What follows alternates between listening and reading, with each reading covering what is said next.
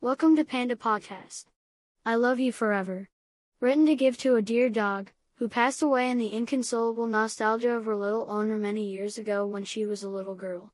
Once on the way home, still the same old familiar street, an old bookstore, a collection of scrap and junk, a row of houses is no longer new, the color shows the old ashes that are blown by the wind, turning dark with horror in a pet shop.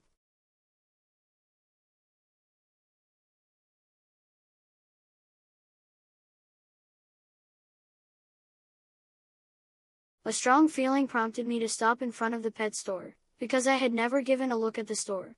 So many times I've stopped into the second-hand bookstore and every time I come out there's a stack of new books struggling to match my vision.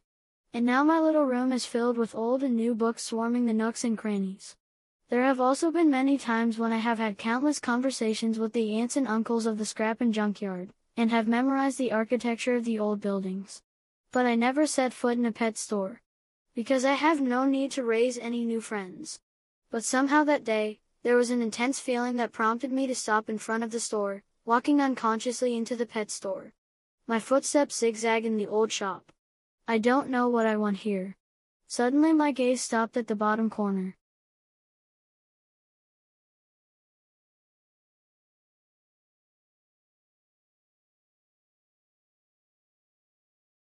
My heart was pounding, my steps were faster. A heart-shaped white fur on my forehead. The eyes were big, round, stupid, watery. The milk coffee-colored fur is slightly curled at the neck. That's Shortfoot's childhood picture. I couldn't help but tear up my eyes. Thousands of commands in my head ordered me to leave this place immediately. But my feet could not obey. Every hidden blood vessel continuously appeared. Every blood boiled in my body and my heart surged with a rush of emotions that led back to my childhood. Just for a moment, on an autumn afternoon on a familiar small road, I watched the red leaf swaying in the breeze and perched on the little dog's head. He was held by me in my arms and shook his small head. The red eagle leaf slowly fell. He curiously wrinkled his pretty nose to play with the leaf. I froze. That was the time when Shortleg was five or six months old, the active age of a dog and me of a lovely 12-year-old girl. In the early mornings, when the sun is gradually rising in the sea, the chickens in the garden are crowing and crowing. It is also the time when short legs, with the permission of my parents, rushes into the house when the sky turns dark. Of 5 a.m.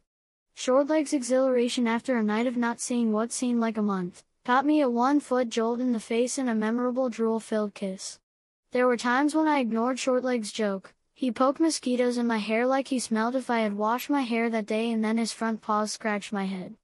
I still ignored it, treating it as if I was getting a massage outside the salon. He paused for a moment, then turned around to rest on my arm.